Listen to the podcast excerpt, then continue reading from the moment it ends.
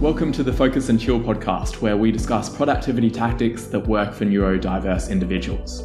Every episode, we interview guests with lived experience of neurodiversity who also have a solid productivity and habit game, and pass the learnings on to you, our wise and benevolent audience.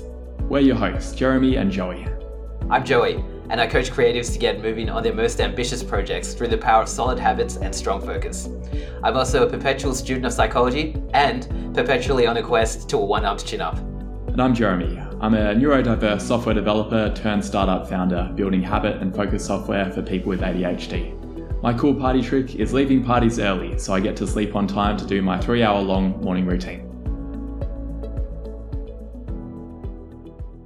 The Focus and Chill podcast is brought to you by FocusBear, a habit and productivity app that makes healthy habits and deep work the path of least resistance. If you have a tendency to check emails or scroll through Instagram first thing in the morning, but long to develop a meditation and exercise habit first thing, FocusBear can help you. The app blocks distractions on all your devices and guides you through your habits one at a time. Throughout the day, FocusBear assists you to stay in deep work by blocking websites and apps that are unrelated to your chosen focus mode. Life's not all about work though. You'll be prompted to take regular breaks to rest your eyes and stretch your muscles. At the end of the day, FocusBear helps you switch off. Work related apps get hidden so you can unwind and sleep well. Check out the app by going to focusbear.io. Welcome to episode number 14 of the Focus and Chill podcast. We've got a special episode today. We've decided that we're so interesting that we don't need to interview anyone else. We're going to interview each other about information management, fitness, and also something we've learned recently which may have really irritated us. You'll find out a bit more when we get to that section. but we'll start out with such a good yeah, trailer. We'll start out with things that don't irritate us, which is Tools like Zettelkasten, Anki, and other ways of doing spaced repetition. Joey, do you want to give us a bit of an overview of what spaced repetition is and why it's important for you? Yeah, sure. So, spaced repetition is the process of trying to commit something to memory. Well, it's one of the methods that you can use. If you imagine giving yourself, like after reading a book, you just like give yourself a, qu- a quiz on like some of the points of the book. So, for example, I just finished reading Friends by Dunbar, which is a very, very dense book, uh, very um, entertaining as well. Uh, but without turning this to a, to a, a book review, it's uh, so like one of the things that I learned about it was, for example, the reason why a lot of a lot of time romantic relationships get prioritized over platonic friendships, even though platonic friendships tend to be indicators of of like so many good outcomes later in life, and like a lot of romantic relationships tend to be fairly ephemeral. That was always a mystery to me. Like, um, basically the answer to that, one of the hypotheses for that is that the idea of friendship, someone that is someone that we maintain a relationship with that is neither a related to us by blood or um, connected to us via child rearing is a very recent phenomenon. And our lizard brains are still trying to catch up with that. And so that's why I, I know I know about you, Jez. Uh, if if you've experienced this, but when you've you have a friend and they suddenly go underground when they when they ha- when they meet a romantic partner. I I always am on the lookout to not be that not be that guy, uh, and I, I check in with my friends to make sure that I'm not that guy or, or, or that or that girl or that woman or that human, should I say? uh, but um, yeah, it's so that that's one thing that I learned. And so if I wanted to commit that to memory, I'd I'd create what's called a, a flashcard and put them into this app called Anki. And so Anki will basically um, flash this flash this this test up for me. So it might say like, why is it that why is it that platonic relationships tend to get deprioritized over romantic relationships? And the answer to that is because that because friendship is a relatively new phenomenon. And so Anki will will um, flash that up to me every so often, and that um, that every so often is determined by how difficult I'm finding that concept to learn. So if I'm finding it very difficult to learn, it will flash it to me more more frequently, and if I'm finding it very easy, it will flash to me. It'll t- it'll take a longer time because it, it doesn't want to waste my time flashing something to me that that I likely have already learned quite well. Yeah, does does that make mm. sense? Yeah, and just to give more color there, Mm. you tell Anki how hard it is for you to understand it. So after it shows the answer, you tell it very easy or very difficult. And based on that, that's how it decides the time to show it to you next. So if the Dunbar concept is really quite intuitive and you remember it instantly, it won't ask you again for a couple of months, but then maybe you've forgotten it by then and you, you then choose really hard and then it might ask you a few times over the next couple of weeks.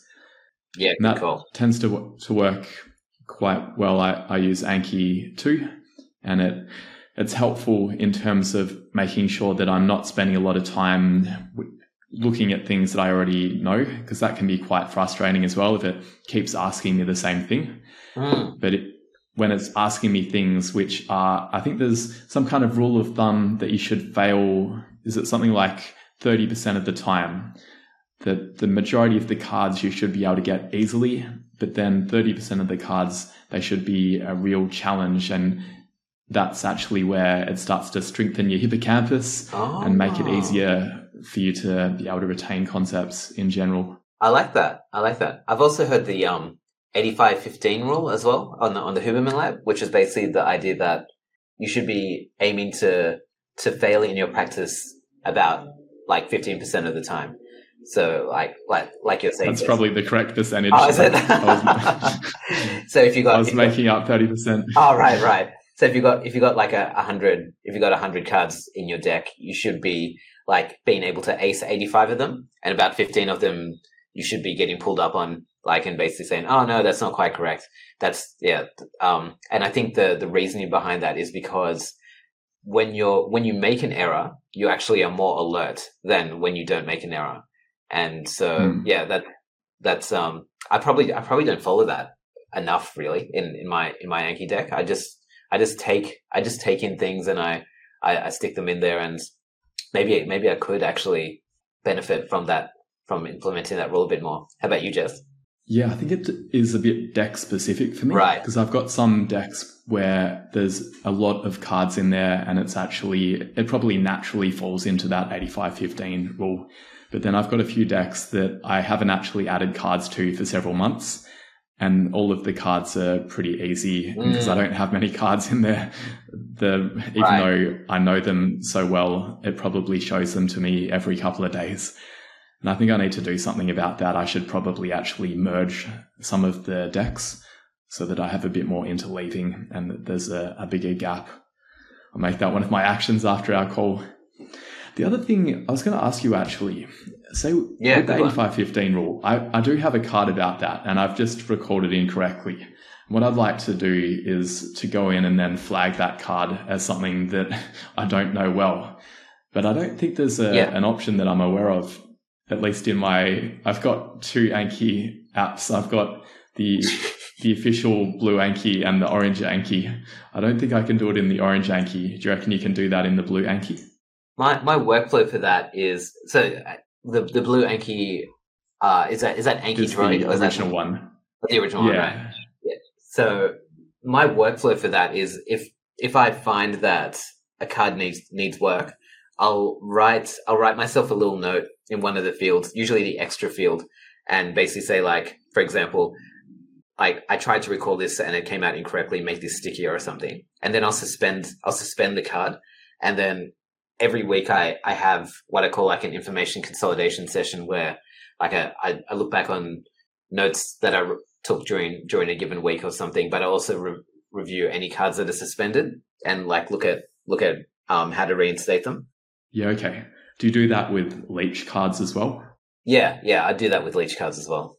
So a leech card, I've encountered it occasionally, is where you have a card and you get it to the point where you should have memorized it and you keep on doing really easy, really easy. And then maybe a month later, you try it again and you've forgotten it.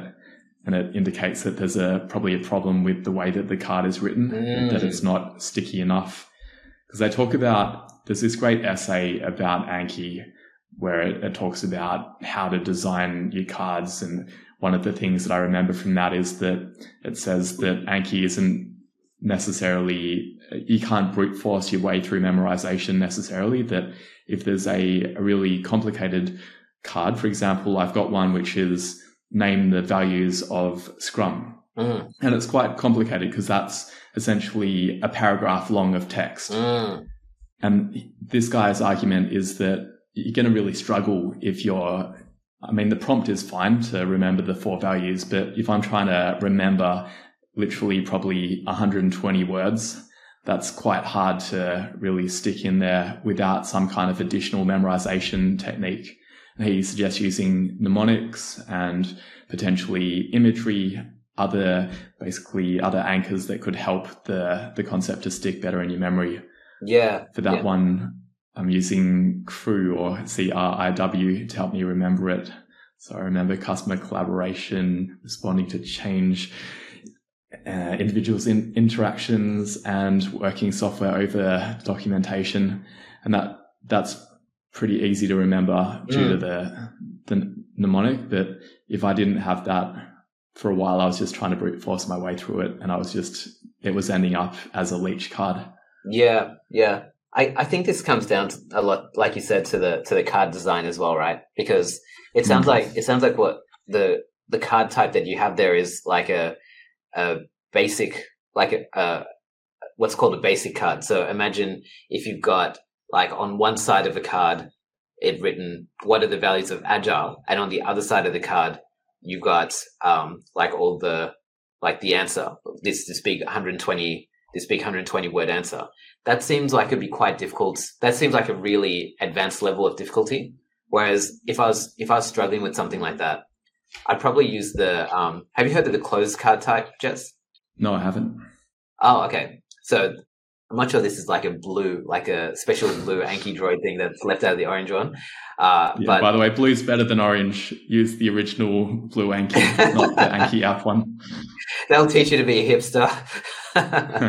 um, so um, yeah, so a cloze card type is imagine like a instead of like a question on one side, answer on the other side type of type of quiz. Imagine it more as a fill in the blank type of quiz. So it might be blank means that we prioritize working software over over documentation or something, which is um, probably giving it away too much because that's like that, that very value is just like um, isn't it like documentation over working software?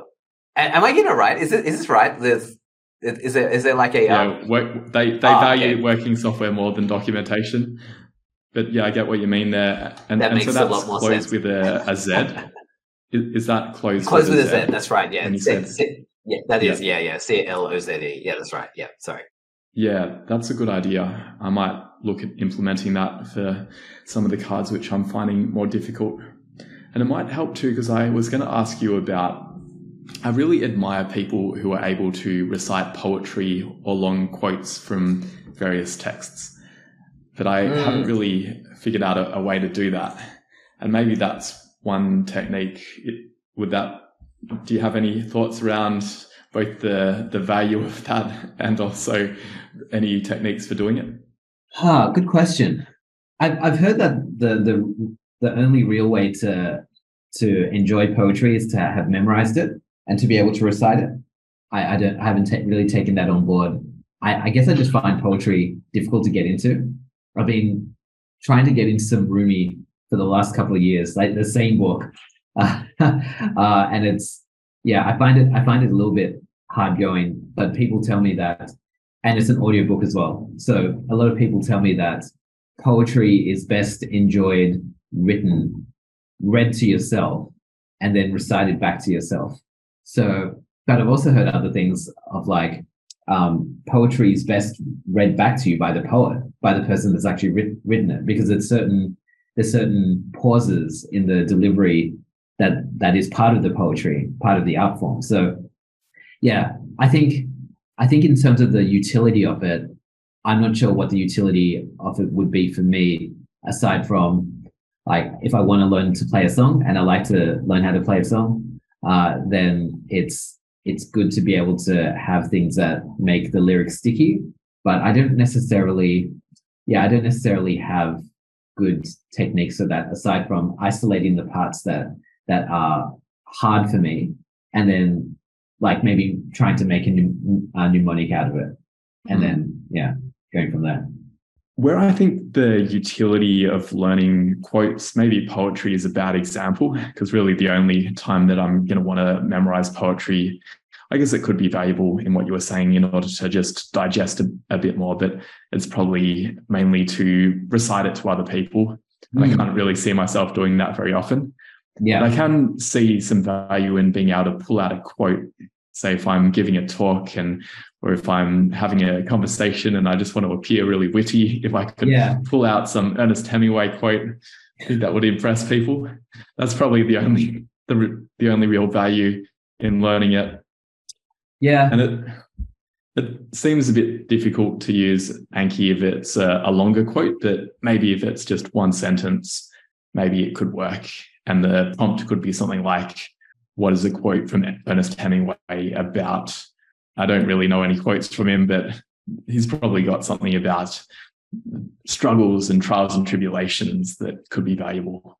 Well, I think I think um, if you're if you're really dead set on the idea of wanting to memorize um, long quotes, I think that's where the the cloze the cloze card type will will help you because let's say you've got like this this long this long quote, uh, you could possibly break it down into maybe three sections or five sections or something. And you could basically say, okay, uh, hide the first section of this quote for me. So you got like, you got um, four fifths of the quote revealed, but one fifth is, is hidden. And that might just give you enough of a prompt to basically say, okay, um, let me, let me try and work this out. And then so you, you can understand like the, these, these five chunks. And then maybe the next point, you can just maybe um, redesign the card so it's like thirds. So like, uh, and then maybe after that you can re- redesign the card so it's like a, a back and front, like a, a, a Anki basic card. So like on one one side of the card, the prompt is like the first half of the the quote, and the other half is like the answer. And I'm not sure. Have you used the reverse card type, which is basically like, yeah, mm. cool. yeah, I use that a lot for learning Chinese vocab. Mm, mm, that yeah, sounds like a good approach. I'm going to find a quote that I would like to learn and I'm going to try out your approach and I'll report back. You, you can maybe at a random point in our next episode just ask me to recite a quote. Yeah, awesome, awesome. I guess the other thing is, I, I guess I guess I would generally advise against against like just memorizing huge blocks of text. Uh, I, I guess I'd usually want to learn the utility behind it. So like let's say let's say there's a Hemingway quote that told me that was trying to um, the reason why I want to memorize is because it tells me that I need to be concise, like being being concise, which I'm not right now. being, being concise is a is a real skill. So maybe that's that's the utility behind the quote. So I might actually just have the quote there, and then um, the the thing that I'll actually close might actually be this is here to remind me to be blank concise and then there might be other parts I might I might actually instead of trying to memorize the entire quote, I might just blank important parts of the quote. So maybe like uh, there's there's all different ways you can you can do it. And yeah, I love I love this stuff. This this stuff is just like I don't think enough people do it, but uh, and I think that a lot of people are just throwing away all the hours that they spend reading because the human brain wasn't meant to to hold all this data. So it's um you need to either train your brain to do it to do it, or you need to offload it to something else if you're really serious about this information management. Yeah. Yeah, and it reminds me in that essay that I mentioned earlier about Anki, the author was talking as well about the idea of directed attention, that it might not necessarily be something that you're trying to memorize, but it might be that in the case of, it might be, say, a, a Stoic quote, that might be another type of type of quote that I'd like to learn. And yeah. it might not even be that I memorize it. It might just be that at regular intervals, I want to be reminded of the value of being able to be comfortable even in adverse situations. And reading a quote from Marcus Aurelius on regular on a regular basis could help with that. A bit like reading Ryan Holiday's book, The Daily Stoic, and having a quote to look at each day I could see that being part of my Anki deck. Yeah, definitely. And it's it's good that you mentioned Marcus Aurelius because I have one of his quotes in my Anki deck, and that's that one that um, uh, remind yourself. And see, see, I haven't I haven't I haven't memorized the entire quote. Just just the parts that I, I feel like are the important parts. But it's the one that's like remind yourself today that uh, the, the people that you meet uh, might be like um, mean to you and uh, like not nice in Marcus Aurelius. uh, but just remember that they are both like they can be people can be both good and evil, and you have the good and evil in yourself, and just remind yourself that we all contain multitudes. And so, uh, so you can see I very inarticulately was able to give you the gist of that quote without telling you what it was word for word. So because like it's it's all effort, right? Like all the effort that you spend memorizing something word for word, are you getting that much more utility out of it for just like getting getting the gist out of it? Yeah, I can see that being valuable for me. I have as part of my FocusBear morning routine before I start my activity around checking emails in the morning. I have a 30 second activity to mentally prepare for annoying customers. And maybe I should add a prompt in there where it can show me a random quote aligned with that mental preparation. Mm-hmm. Yeah. Yeah, good one. Let's move on to slip boxes or Zettelkasten now. It's yeah. really something that I have actively done according to the the proper way. I've got my Evernote deck of thousands of notes in there, but I don't think I'm really doing it the correct way. Whereas I think you are. So do you want to uh, educate us about how it's I think you know how it should be done, even if you're not doing it yourself. Okay. Okay.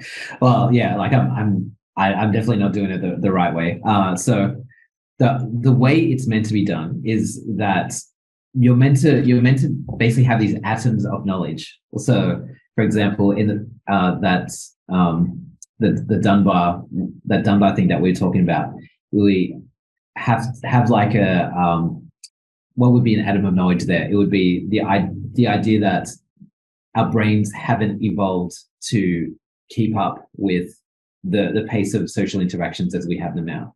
Because before we'd live in tribes where we are related to the people around us only by blood or by common common children. And so that might be an atom, an atom of knowledge that you have. And then you might have another atom of knowledge that might be something like uh, friendships friendships are great predictors of good health outcomes in later life. That might be another atom. And so you have all these atoms that exist in this box. And the the beauty of the slip box is one, it allows you to have a place where all of your ideas live. All these things that you find interesting, they all live in this one place. The other great thing is that it's a it's a way that you can draw connections between these between these different atoms. And it's great from the perspective of it offloads a lot of stuff that you, I think a lot of people try to rely on their hippocampus for. And that's not really what the hippocampus was built for. It was built for remembering things long term. But the the sheer wealth of information that you have, if you don't if you don't constantly rehearse that that knowledge, then you're going to lose it. That's just the way the brain works. And so the a, I a slip box is essentially what I use as uh, cold storage for my information. So things that I don't need to be able to recall straight away. Like for example, if Jez asked me, "Hey, like I want to know about friendship. Tell me everything you know about friendship, Joey." I can go into my I can go into my slip box and I can just type a simple search like friend or friendship, and it will just come up with all these all these different entries or atoms. And the reason why I don't call them atoms is because I don't actually follow that. I don't actually follow that thing, that idea of making them atomic. It might work for me. I guess it's just, I just have these topics. Like I might, I actually have a topic that is just like on friendship. I have a topic that is like on history. and then as they, as they get bigger and more, like as a certain branch on it gets bigger and more substantial, it might split off into a separate like entry that gets connected. And so that's the way that's the way I manage it. So um, yeah, what do you think, Jez? The the part that seems useful and relevant for having a, a slip box or just a some way of a, a knowledge repository is yeah. that at the start of the episode, or maybe it was when we were trying to record the first time and it screwed up, that I was talking about the value of of Anki is that if I want to, if I'm say coding and I need to immediately uh, I've forgotten the syntax to be able to do a particularly advanced way of, say, fetching data from a third party API. And if I have to go look that up, I could get very distracted by the internet. Yes. And I was saying that one solution to that is to have all of that in my Anki and to have memorized it. But another solution is just to have a trusted knowledge repository where I'm not going to get distracted, that Yes. I've put all of the important information there. And it's okay if I don't recall it instantly, but I know where it is and I know probably the search term that I would use to find it. And so if I go and look something up for you, it might be maybe you're writing a blog post about friendship yeah. and you, you don't need to actually have citations from or the page number in Dunbar's book right right there and then in, in your No. mind. But if you were to go back and, and look in your, your your repository, you'd be able to find it. Is that how you'd use it? Would you have Yeah. quotes and you'd link back to the original source? Uh, funnily enough, I don't. I don't think I actually take. I. I don't think I note quotes that that much. I don't. I don't think I take quotes that much. Like most. of- Most of my stuff is in. I my my note my main note taking vehicle is mind maps. So like on on my and I'll usually be taking them on my phone, and then I'll I'll export them onto onto from from Android onto Windows, and then like I've got a, a Windows program that um that that does mind maps as well. And most of my most of my entries are actually mind maps too. And so I can it's it's got some the program is called FreePlane, great uh, uh free software. And um yeah, it, it allows you to also link from different files. So like let's say I've got as a particular node on a certain mind map file, I can actually link to that from a from a different file as well. And so you just click on that link and it'll open it'll open up that it'll open up that file and that node, which is it's beautiful. It's beautiful the way it works. Yeah. So um the advantage I, I find the, the the biggest advantage is like you said, you don't have to go into the internet and get distracted. However, I am finding my my my my Slipbox slash Digital Garden slash Zettelkasten is getting so big at the moment that it I might look at something that I really like nerding out on, like friendship, and it might come up with like 13 entries or something, or maybe 30 entries. And I might be able to find the thing that I want to find fairly easily. However, I might be compelled to go down and like look at the reference, like um, what I call references, which are things that link to that entry. And Hmm. so it might be like, oh, like I can see the opioid epidemic is connected to friendship. What's that about? And I might follow that link, and then Mm. there might be another link that I follow.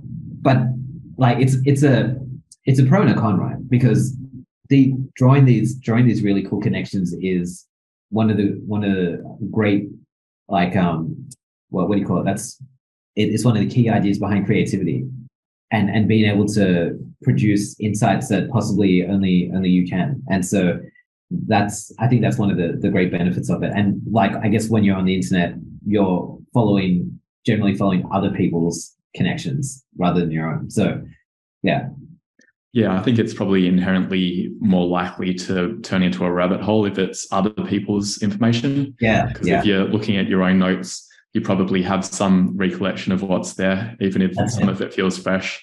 that's it. A little bit less rabbit holey. I always find if I go on a, a Wikipedia uh, mission, I sometimes I seem to end up on military hardware. I'll start maybe I'll start looking at some historical event and then I'll click on a, a tank and then it ends up me looking at modern tanks half an hour later. yeah, Whereas- yeah. Less likely for that to happen in my own Evernote. Yeah, yeah, it's it's a bit more sandbox. So it's yeah, it's and also like you're not likely to get spammed with ads and stuff as well. And Yeah. also all the stuff is in your own words. So it's probably the, the friction is probably like you said, the friction is probably a lot less as well to to jog your memory. Hmm. Yeah. Yeah, well, I just saw there's a new Evernote feature to add links between notes. So maybe they're actually making it easier to do Zettelkasten the way that it was meant to be done. I haven't ever tried mind mapping, or I've I've tried it a few times, but I haven't made it into a regular practice. Hmm. Maybe that's my homework to give it another go. when you do it on your phone, are you actually drawing it out by hand, or are you is it there's an app and you're typing on your phone? Yeah, yeah, it's a it's an app. It's an app called SimpleMind, and so they, they've got a it's a freemium a freemium uh, type deal. I've got so I can't remember what the what the premium features actually are. I just bought I just got a premium. I've been using premium for a while. Not a sponsor of the show, uh, but but yeah, like um, I've I've been using it for ages. It's so good, so reliable. The, I guess the only the only downside to it is it's a bit clunky sometimes exporting exporting the mind map Hmm. uh, which I find I just find on Android generally exporting things to file is is uh, a bit of a hassle. So I don't think it's just I don't think it's just SimpleMind, but yeah, I I highly recommend highly recommend checking it out if you haven't already. Hmm. Wonder if there's something about people who are more visual thinkers might enjoy mind maps more because you, you generally like drawing and and painting and things like that. Whereas yeah. I don't really. Maybe that's why I, I didn't find it fun when I tried it in the past. Mm-hmm. I should probably experiment a little bit more with it. I think I think the thing more more than anything, like I don't I don't inject images and stuff like that into it. It's it's all it's all pretty much just like a it's it's all pretty much just like a document that is that has branches.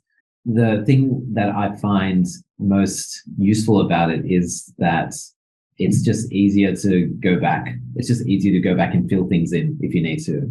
Rather, if something, if I had a linear document, I'd find it difficult, more difficult to find where to go back. Uh, I, I guess if you had a document that was just like very nicely well formatted with like headings that were of different sizes and things, it might be easier to do that. But yeah, I guess it's just um, a habit that I've fallen into. So, yeah. Well, one other way of information management is to go and absorb content from live webinars. And Joey had an experience with that recently. Do you want to tell us about what happened?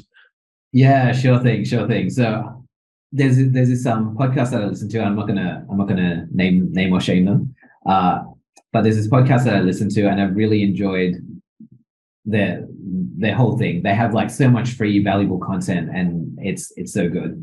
And so this this um podcast that had this podcast masterclass, and it was like come come and come and learn with me for an hour and and all this stuff. And I go, oh, interesting.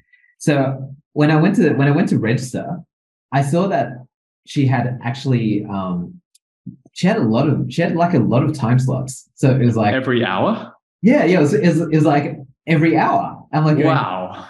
yeah, what a hard worker, amazing work ethic. And so I, I was a big fan of hers and was. So you can probably see where this is going. So I, I was a big fan of hers. And so I was like, oh, this, is this is really like we this, this was designed for people that haven't started a podcast before. But I was thinking it'd just be really great to to be able to interact with her and to say, I love the Mm. show and it's it, like um you've given me a lot of value and, and stuff. And so I registered and got onto the um registered got got a couple of emails that were like oh i can't i can't wait for us to like work together like in 15 minutes like it's an interactive it's, it's interactive so make sure you bring a pen and paper and stuff so i went in and and and so like oh yes i get to i get to finally meet this person. So this is pretty cool. And so the one thing i thought first thing that i thought was weird um, apart from all those like uh, all that availability was that there was like a countdown. So it wasn't like when you when you go into a webinar sometimes you just like you just like log into the webinar and it will just be like there'll just be like the host going oh we're just waiting for some people or just like Mm. yeah hey everyone like but no this is like a countdown. And so, so um, that's interesting that's interesting. But i didn't i didn't think anything of that. But then when the when the webinar started i noticed in the chat that i could i could talk only to the admin but everyone else was having a jolly conversation going hey hey like like let's let's see you here and all this stuff. So i'm going huh that's strange so like how how are all these people having a conversation and yet i can only talk to the admin and so as it went on the the um the, the host of the the this podcast masterclass which is also the host of this podcast that i like listening to said i'm the host of x which was the the old name of her podcast. Oh. And so I was like, hang on a second. uh, and this isn't live at all. yeah, yeah. And I was like, what's what's I never I never heard of the idea of a simulated live webinar, but this is what it this is what it was. Uh, and so as as the thing went on, I I I just I stuck I stuck with it because I wanted to see like at the end because she said she's gonna she said she was gonna answer questions. And so I, I was like, oh, okay. So make sure I submitted my question extra early.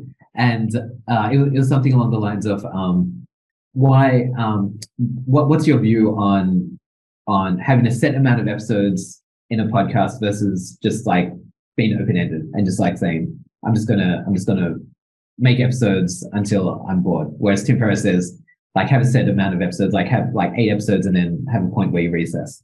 And so I um so I asked that question. I asked like, so well, when you stand on this, surprise, surprise, she didn't get to it. Oh. but she was able to answer a whole bunch of other questions that, that came in came in uh, much much after much later than me. Like my question did, not even get mentioned, and so it's terrible, yeah, terrible, terrible, terrible. And so uh, I think this is an affront to democracy.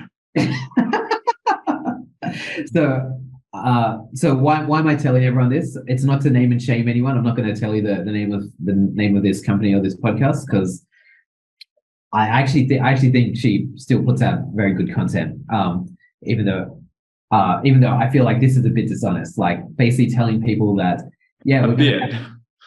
I'm, I'm being trying to be charitable here. Just I mean, it was free. It was free as well. Um, in terms of but yeah, like that's that's the other thing, folks. Like value your time as well. It's like even though something is free, like in terms of money, make sure make sure you value your time as well. Because I just felt like, uh, well, for, for anyone that isn't clear what's happened here, basically, the, this um this podcast host has basically said, let's do a podcast masterclass uh, where it's going to be interactive, but she's actually recorded a webinar, so it's not actually interactive at all. She's just hmm. she's basically like playing the same webinar over and over and over again. Uh, and so um, I just think that's very dishonest to to basically promote something as something as interactive and something where you get access to someone, uh, and then to basically have it like as a webinar, like a recorded webinar. And so that's really left a bad taste in my mouth in terms of wanting to work with this person. Like I'm just basically like thinking, nah, I don't want to do it anymore. Whereas before I was on the fence about it. And um, there was there was something else I was wanting to rant about about this, but um, uh, in my in my anger, I've I've just like I've just lost it. So, oh, Joey, you're sounding really hangry here. I think you need to have some lunch. yeah, I think that's probably a good idea, Jez. Thanks, Doctor Jez. Maybe we can wrap it up just by saying that potentially if they'd been transparent up front, because I've gone through a similar experience, mm-hmm. I also found it very misleading and it, it, made me quite irritated as well.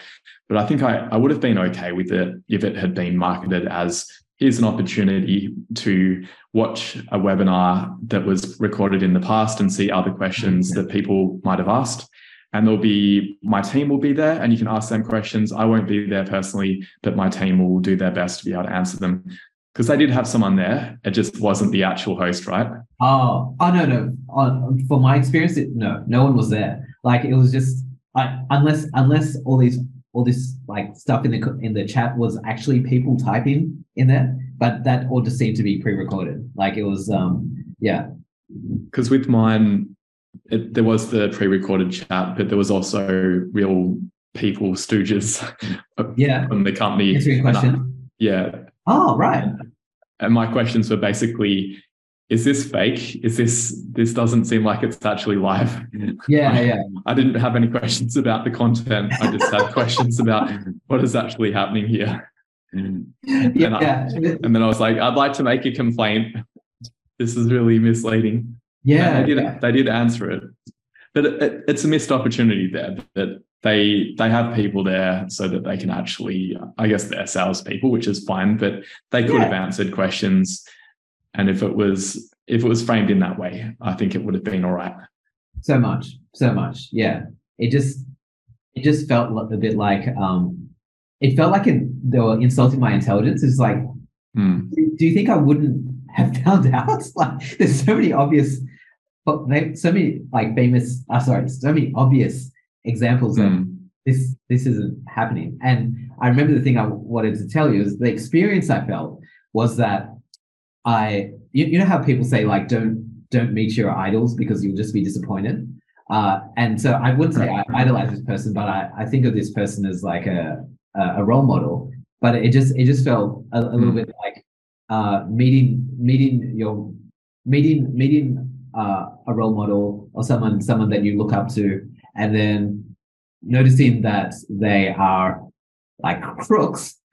That's a bit, a bit, a bit of a strong word, but like um, noticing noticing that they're they're a fraud, and mm. not only that they're a fraud, but they've actually committed fraud against you. Mm. That's it's outrageous. Travesty. Yeah, yeah, yeah. I, I, think you need to go and read a Marcus Aurelius quote to calm down. Ah, so much, so much. I need to remind myself that the people that I meet today are going to be selfish and invite me to simulated live webinar under the pretext that it's a live webinar. yeah. yeah, yeah. Well, folks, watch out for those simulated live webinars. Use Anki, use your Zettelkasten, and you will have all the information that you need at your fingertips. Have a great week until our next episode. Wise words, Jez. Thanks for tuning in to this episode of the Focus and Chill podcast. To listen to other episodes, jump onto podcast.focusbear.io. If you'd like to be a guest on the show or you know someone who'd be a good fit, email us at team at focusbear.io. Otherwise, stay focused, stay chilled, and peace out.